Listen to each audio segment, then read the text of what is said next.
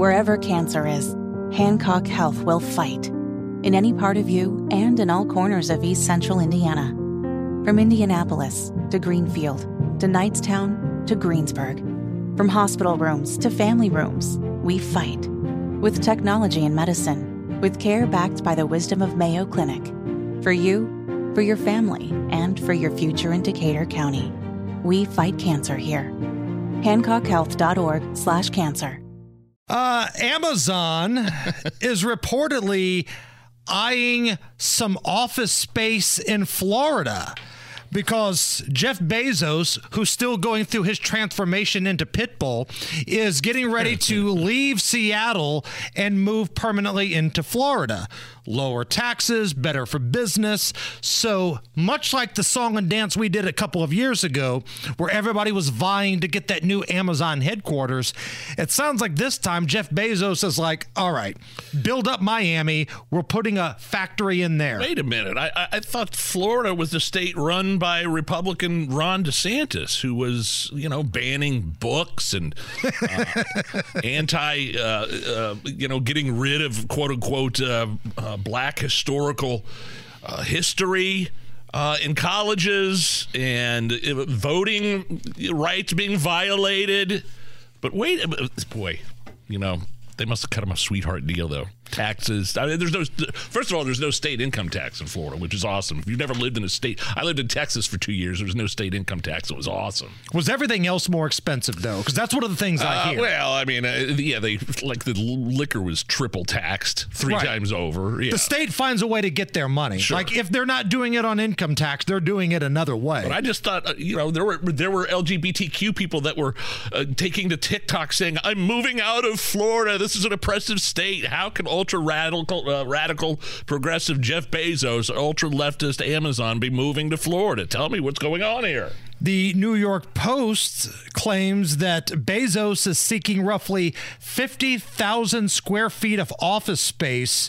Um, this is from an Amazon spokesperson and Jeff Bezos confirming to the New York Post. It's almost like Seattle just sucks. right? Maybe the Oklahoma City Thunder, who used to be the Seattle Supersonics, were ahead of the game. They looked at what was happening there and said, Look, you guys may be into basketball, but this place sucks. We're getting the hell out of here. We're bringing Kevin Durant out of here and we're leaving. Now, Durant ultimately left them, but that's neither here nor there. But again, it feels like it's deja vu here. It seems like only yesterday, Nige I was writing a letter to Jeff Bezos and Amazon, trying to get Indianapolis yeah. to get that Amazon hub, and I was trying to tell him why Miami was a bad choice. Dear Jeff Bezos, thanks so much for making our city, Indianapolis, a finalist for your second corporate headquarters. We think Indy is a great choice, much better than some of the other cities on your list, like Miami did you know that Miami is the official guys that wear too much cologne capital of the world? Here's some more info on Miami. The city's chief imported good is cocaine. yes. And the city's chief exported good is cocaine. Yes. Plus, on really hot days, you can smell the corpse of Fidel Castro wafting oh. over from Cuba. Here's some news from the future. Amazon selects Miami for their second corporate headquarters. Here's more news from the future.